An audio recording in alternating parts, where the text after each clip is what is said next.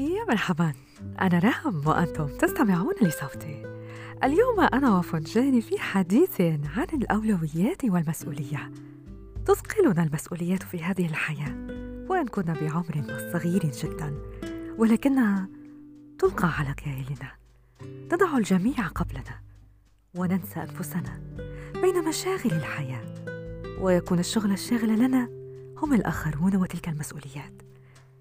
لكن في غمار هذه المسؤوليات.